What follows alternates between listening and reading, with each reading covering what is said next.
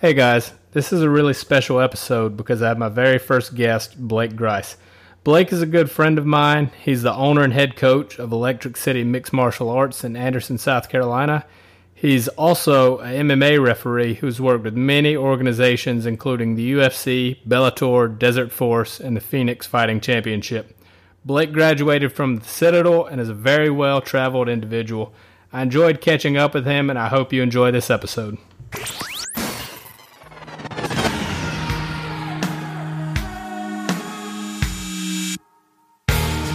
Listening to the Self Made Podcast. Self Made Podcast. With your host, Matt Snipes.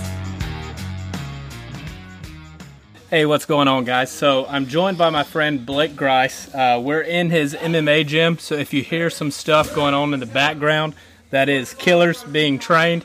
So, uh, we'll try to keep that to a minimum. Blake, I appreciate you doing this, man. This is awesome. Um, Blake's been a friend of mine for a long, long time. Uh, this is the first time we've seen each other in quite a while, though.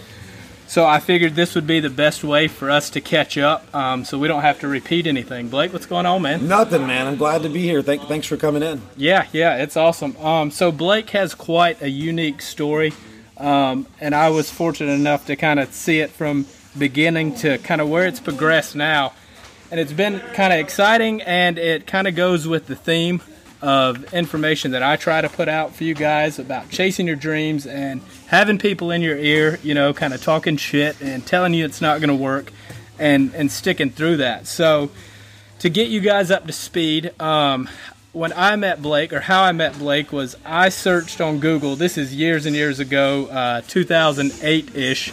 I was searching on Google. I thought I wanted to get into MMA. So I searched around on Google and just typed in my hometown, Anderson, South Carolina, MMA. There was almost nothing that came up, but there was a Facebook profile that came up, and it was Blake's.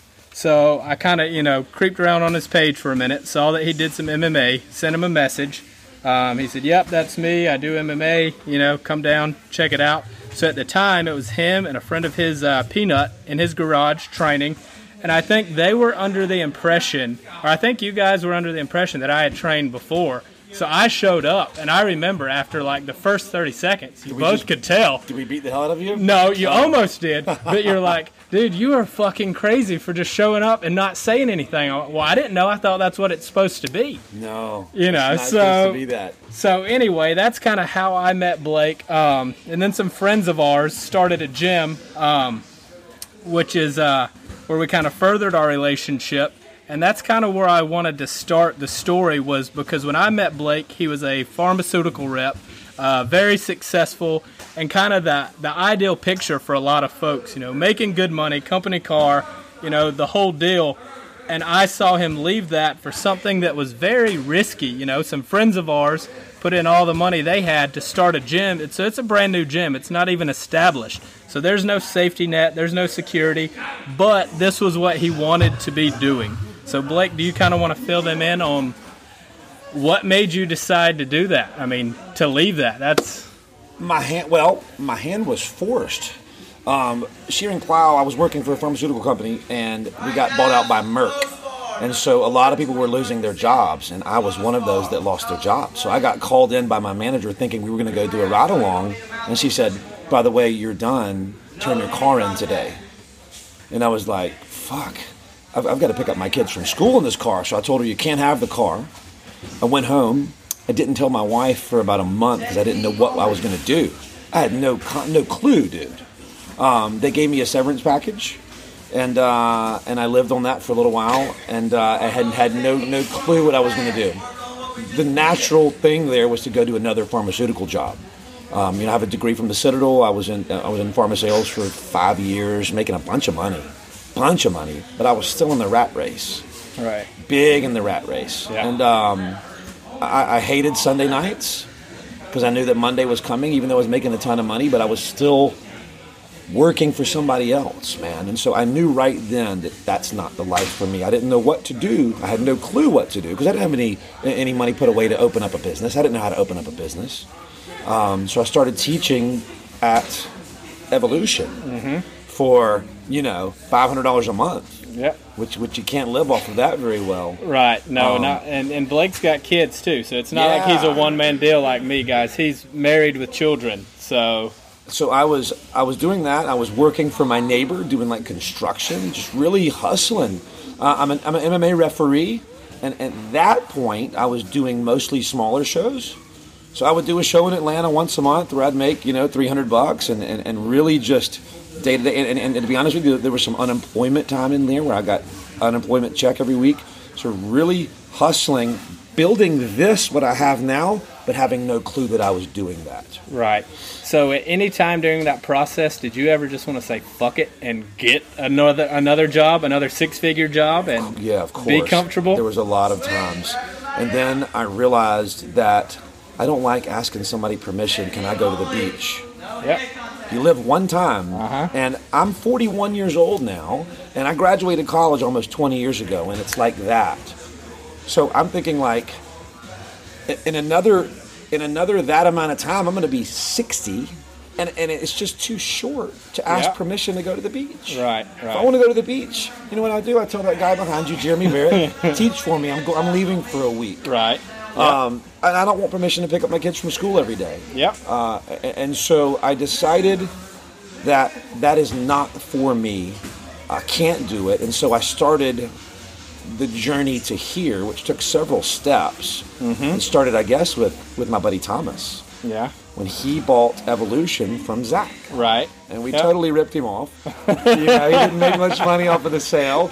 And we started, and we were treading water for years. Right. Yeah. And, you know, we'd have 20, 30 members and 35. Oh, we've got 40 members. But I wasn't making much money there either. But I was making enough to live on Right. a- at that point. Uh, with, of course, my wife bitching at me.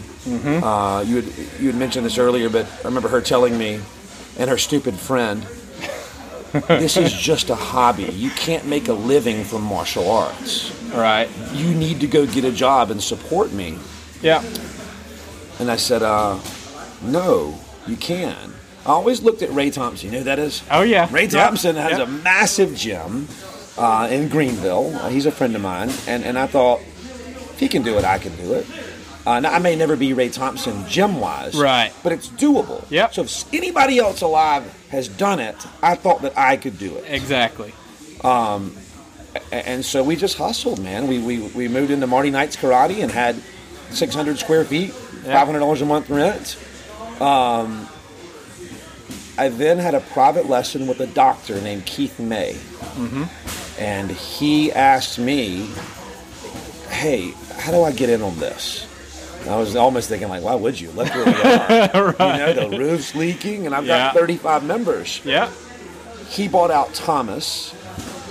I had another partner come on board, Dr. Sumner. Mm-hmm. And here we sit in our 10,000 square foot building today that I run full time. We've got 170 members, and I wouldn't change a fucking thing. Yeah. Which is kind of bizarre to me that the people close to you were saying it's not going to fucking work, don't do it, and people that you know just knew you through the gym were Believed in saying. I want to do it. You're I the, see. You're the I guy that see. can take this. Exactly. And I Yep. was like, am I? May- Maybe I am, but see, I was such an I I was so hardcore back then. I was such a jerk Uh-huh. to everybody that I I wasn't running a business the right way because I wasn't sure it was going to be my business. Yeah. I didn't think about it from a business point of view until I partnered with Keith. Right. And I mellowed out of this. Yeah. And so we're not in here fighting every night. Right. Money's not in guys that want to fight in a cage. It's in kids jujitsu and it's Exactly. in women's fitness. Right, right. And, And we, I- we teach martial arts. Yeah, yeah. And I remember that. And just so everyone knows, like I did MMA for maybe ten minutes. So uh, when I, when I trained under Blake, he was, you know, he was hardcore. But I saw what he was doing because if you wanted to fight, he wanted to be really sure that you wanted to fight. Like, Yeah. you need to find out before you step in that cage that this is what I want to do. I still gut check people. I was gut checking a girl when you walked in. I had Yeah. Charlesy on the assault bike and I was holding pads for her. Um, it, it- there's just ways to gut check people without hurting them and without Right. being a bully. Right. You know, Yep. and so that it's just worked. I, I don't know. I, I don't know what the, the, the formula is even. I mean, I'm doing it, but I can't tell you exactly what it is. It's just clicking. Right. time, right place, right Yep. building, right students. Yep. Um, I give a lot of credit to Alex Ninan, our jiu-jitsu coach. Mm-hmm. Uh, Jeremy Barrett. This gym is not possible without him. So it's just the right people at the right time. Yeah, yeah. I mean, I feel like you've put together a good team, and you're one of those people that you know. There's just people that you meet that draw people in. Like Yeah, people man. naturally like you. Like that's every Or- everyone that. Yeah, uh, yeah. There's that. These too. days, most like me, I think. Right. I've got some people out there in the. Uh, there are a, a few that, that don't like me. Most people that don't like me, i i it's it's a case of a little professional jealousy, Uh huh. um, and they don't like what I'm doing or where I've where I've what I've accomplished, and, and they want a piece of that pie, and they're not really willing to work for it. So I get a little bit of that. Um, but for the most part, man, I've, I've calmed down in my old age, and, and I think I get along with most people now. My, Right. my, my my duty here is to keep everybody happy. Yeah, yeah, know? yeah. Well, that's cool. So, um, as far as you being a ref, I would I remember going to Wild Bill's with you. You know, we would just hop in the car, ride down for the fights. I would just sit there by myself just to go along with you. Yeah. It was cool for me. But I remember the checks weren't that big, but it was supplemental income It for was. you I needed to it. kind of keep going. But I- how did you get into the refereeing thing? Well, I was cornering uh, Brian Robertson. We were in northern Alabama. Now, this is like 15 years ago. Uh-huh. I had fought a few times. I had. Uh, I had cornered. I, I was- I was, you know, active in the game, and I had watched, of course, a lot of MMA on TV. Yeah. Uh, I had seen John McCarthy, who's now a, a good friend of mine, ref, and I, I knew the motions that he does, how to wave a fight mm-hmm. off, and all that. And so, one of the refs didn't show, and the other referee literally said, "Is there anybody here that can ref?" And I raised my hand. It's a true story, and I said, "I'll do it." Little did I know that that hand raise would lead me to modern day, where I just refereed UFC 217 in Madison Square Garden. yeah. Now, there's a lot that happened between there. Right, right. But so I, I did that night, and I went, wow, I was not bad at that, having no clue what I was doing. Yep. Called the guy at Wild Bills, Dave Oblis, and said, will you let me w- do a couple of fights for free? And I remember my friends Adam and Roy Singer would request that I, they not use that I not rep their fighters because I was so new. Uh huh. We don't want Blake Grice, and now it's quite the opposite. Right, right. But I, I, I grinded there. I grinded two hundred and fifty dollar paydays for years and years and years and years and years and years. Uh huh. I became good though. I, I was I was I was one of the big regional referees. So Right. big in the in the southeast. Yep. And then the UFC came to Atlanta, and I got the nod at UFC 145. Mm-hmm. Um, and that was my first taste of the big leagues. When I made it there, I remember thinking that I've made it. I'm here. Well, no, that wasn't the case. That wasn't the case at all. Yeah. I got it because I lived here. Right. Um, so uh, you know, I I didn't get the call the next week, so I'm back to the to, to the minors. Yeah. Which the minors, uh, the local, the regional shows, man, that's the grassroots. That's what I love. I'll never quit doing those shows. I don't Yep. care how big I get. Um, but what really changed the course of my career was a Facebook group, and somebody said, "This is five years ago. Is anybody not afraid of the Middle East?" And I looked at that and I went, "Jeez, Louise." fuck it, I'll go. And I said, I'll go. The next day, I had $500 wired to me as a show of good faith from a company in Kuwait. And like two weeks later, I was on a plane alone to Kuwait City to referee Gladiator Fighting Championships 2. Yep. That changed the course of my life so much that I had no concept of what was going on. The paycheck was good. The people were good. You know, people think Kuwait's dangerous and uh, they're Muslims and this and that. And Yeah. I'm, going, I'm not a Muslim. I don't look like a Muslim. Um, nicest people I've ever met in my life. Your Uh-huh. average American has no clue how good it is in the Middle East.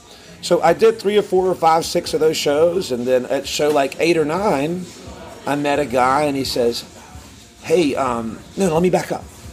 I, I messaged the guys from Desert Force, um, and I said, "Hey, I've done at that point seven shows in the Middle East. Uh-huh. I'm familiar with the culture. I'm well traveled.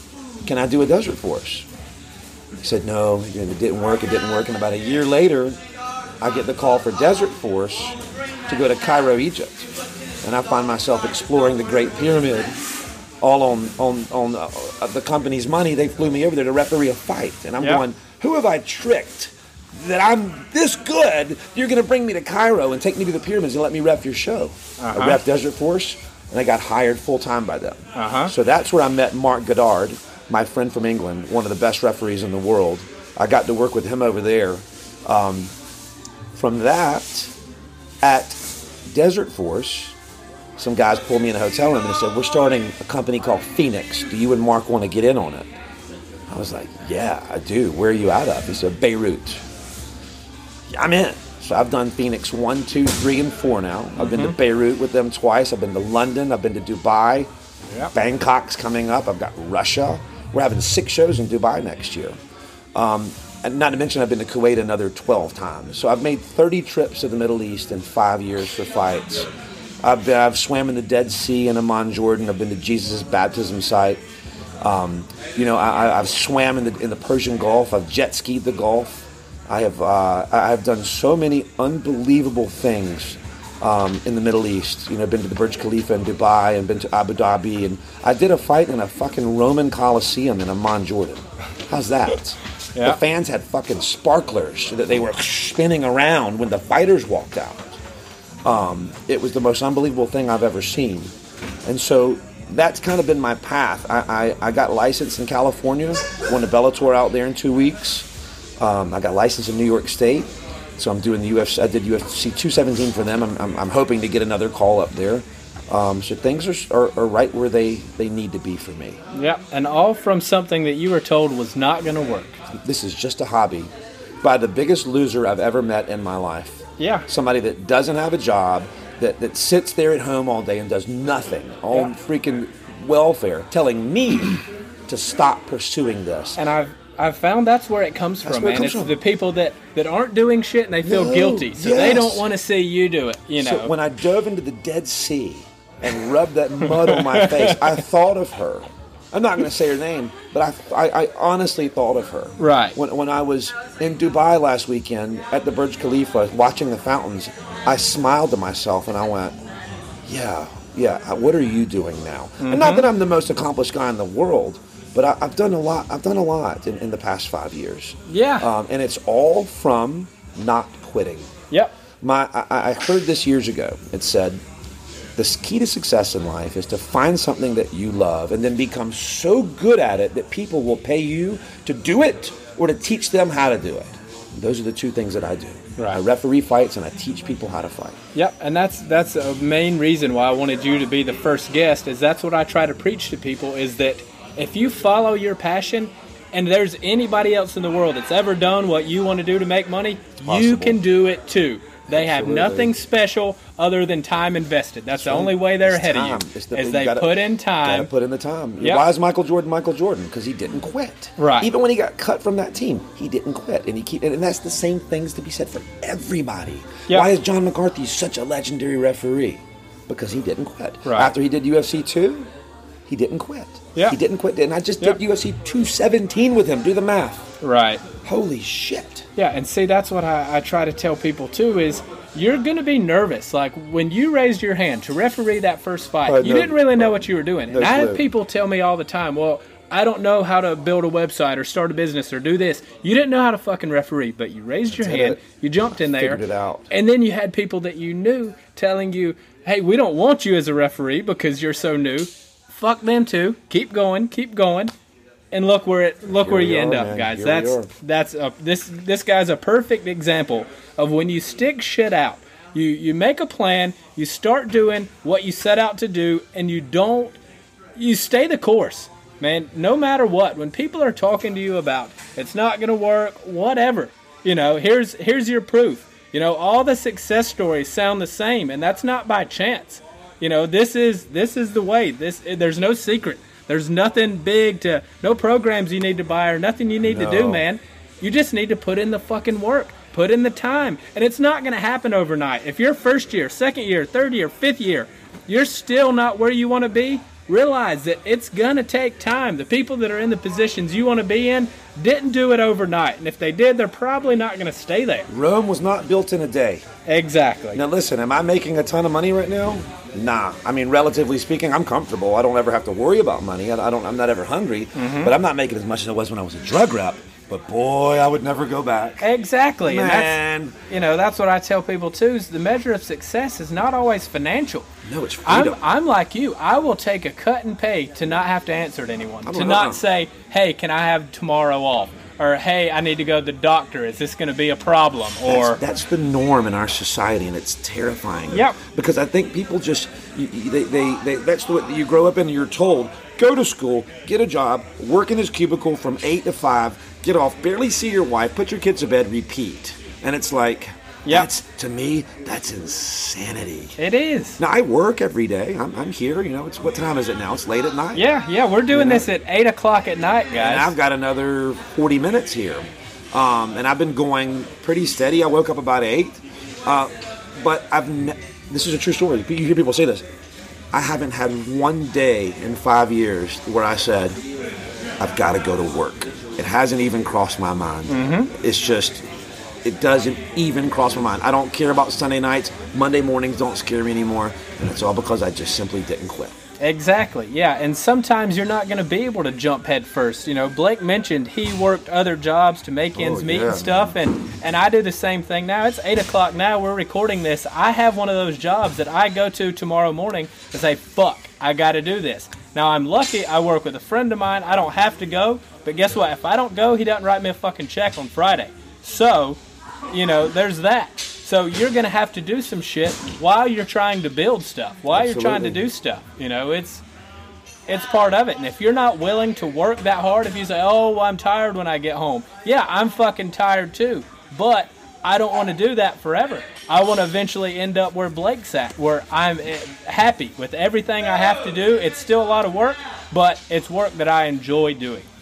Remember, failure is always the most readily available option. Yep. Right? It is. Yeah. People that say failure is not an option are liars. Right. It is available, and it's easy to just give up, give in, and get back in the rat race or whatever you whatever you're talking about. Failure is an option. You just gotta you gotta not allow yourself to, to quit. That's the that's the key to success. Yeah. That's it. Well, that's you get comfortable. Quitting is comfortable. You Yeah, know, sure. just like when I trained with you and I quit, that was comfortable. Yeah, man. I'm not getting beat up anymore. I'm not tired anymore. I got all this extra time. yeah, it's home. just an easy way out. Yeah. You know, same thing with starting a business. You can find plenty of reasons why it won't work.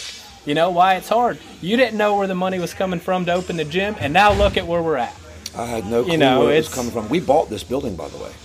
This isn't a rent. This isn't a rental. We own this flat out. Yeah, this is. Uh, I know you guys can't see it, but this is a really nice facility, man. It's got everything an MMA gym could possibly need, and then some. I mean, this is. You know, I'm looking out now. Everybody working out. Everybody's got weights. You know, not, people aren't waiting on shit. You know, No, no, everybody's no. got We've got- everything we- that they yeah. need. Um, we run these training for warriors classes, and, and I tell that to these ladies. This is a mostly ladies program, so it's a fitness program. I teach two classes a night on, of that, and the key to success there is also not quitting. They, they oh, I want to lose fifty pounds. Good, just don't quit. Yeah. just don't quit. And the ones that don't always lose the weight, and they they're they're, they're surprised. And I go, I'm not surprised. It's never failed. Uh-huh. Right. It's never failed. Yeah. just don't quit. Exactly. Show up. Don't eat like shit. Come here four nights a week Yeah. for one hour. Mm-hmm. You know what? That's 2.38% of your week. You can have 97. Give me 3% of your week, and you'll be successful. And people still find ways to quit that. Can you Yeah. believe that? Yeah, well, they quit because it's not comfortable. But for me, what's more uncomfortable is knowing that I quit. Yes. You feel that, and that shit sticks with you. Yeah, man. You know, like it's it's a bad fucking feeling. You got to find your why. I was telling the girls tonight, if you don't have a why, here's one for fitness. The last thing I'll say about this. I read a study today that if you're overweight in America, you die one year earlier than you should. If you're moderately overweight, you die fucking three years early. And if you're morbidly obese, eight years you die. Now, if that's not a reason to give me 3% of your fucking week, Uh huh. give me a break. Yeah. But yet people still email me every day trying to quit because Uh-huh. their wrist hurts. Yeah. Your wrist hurts. It's like this is hard, but being fat and unhealthy is also hard. So choose your hard and choose wisely. Yeah, absolutely, break. man. Yeah, I get I get DMs on Instagram and stuff because a lot of people from the outside looking in view, oh, you've got a clothing company. I've had people tell me that when they they ask why I do hardwood flooring, I say, you own your own business. That fucking business didn't even hit, you know, Yeah. it, it was it was a small amount. You know, and they're like, "Oh, you got your own podcast." Well, I pay to do all this. All this equipment I pay for. Everything is there's no income coming in from this. Right. You know, this that's down the road. You know, so I've kind of struggled with that, but, But I'm every- not. You know, Every great podcaster also paid his- for his first equipment. Joe Rogan. Exactly. I mean, maybe Joe Rogan's not a good example because he was famous before he started, but Right. you know, every clothing manufacturer, mm-hmm. they didn't get rich off their first T-shirt. Exactly. They kept, Yep. they kept putting in the work. Yeah. It's the key to success in anything in life, man. Yeah, and it's really that simple. You know, that's what I was saying is anyway, I get people, you know, hit me up on Instagram and Facebook and stuff because they they see success, which is silly because I think it's only because there's a lot of followers and people are following the herd like, "Oh, this guy must be, you know, whatever." But it's it's just what you said, you know, it's finding your why. And that's what when people are like, "Oh, are you a personal trainer? Are you this? Are you that?" I said, "No, but what do you need help with?" And that's 100% of the time what I tell them. I said, mm-hmm. "You got to find your why." A lady messaged me about fitness and said, "I'm just not motivated and stuff." I said, "Why do you want to get in shape?" She said, "I can't keep up with my daughter." I said, "Is that not a big enough fucking reason?" You know, Unfortunately, it's usually not. it's it's not, and that's sad. But your why I found usually has to be outside of yourself. You know, you Yes. got to do some stuff because you'll you'll give up on yourself pretty easy. Yeah. You know, you'll go out of your way for people that you care about. I told So- these ladies tonight, I said, if you were on your deathbed and I could give you eight more healthy years with your grandchildren, would you take it? And they're all like, well, yeah. Yeah. I'm doing that right now. Yeah, But statistically speaking, I've got 70 women in that program. 35 of them will quit this year. yeah. And It's and, insane. And they're going to see the same posts that I see you put up on Facebook of these women that didn't quit. Yes. And you're going to be slapped in the face with that. Yeah, Fuck, man. that would have been me. Would've been me. 30 pounds down, 40, 50 pounds down, that would have been me. That's right. And it's it's not long after they've quit, you know, a couple months, and they look back. That time's gone by. The time would have passed. I would have gotten the results, and I quit. That's exactly right. You know, that's that's a tough That's thing to today's deal society, with. man. Yeah, it is. I got Um, a sign over there that says, do something today that your future self will thank you for. Yeah, Try to do that every day. yeah, yeah. Every single day. Yeah, and yeah, that's what people don't understand. Is like, oh, I don't know how to do this. Just okay, maybe you don't know how to start a business.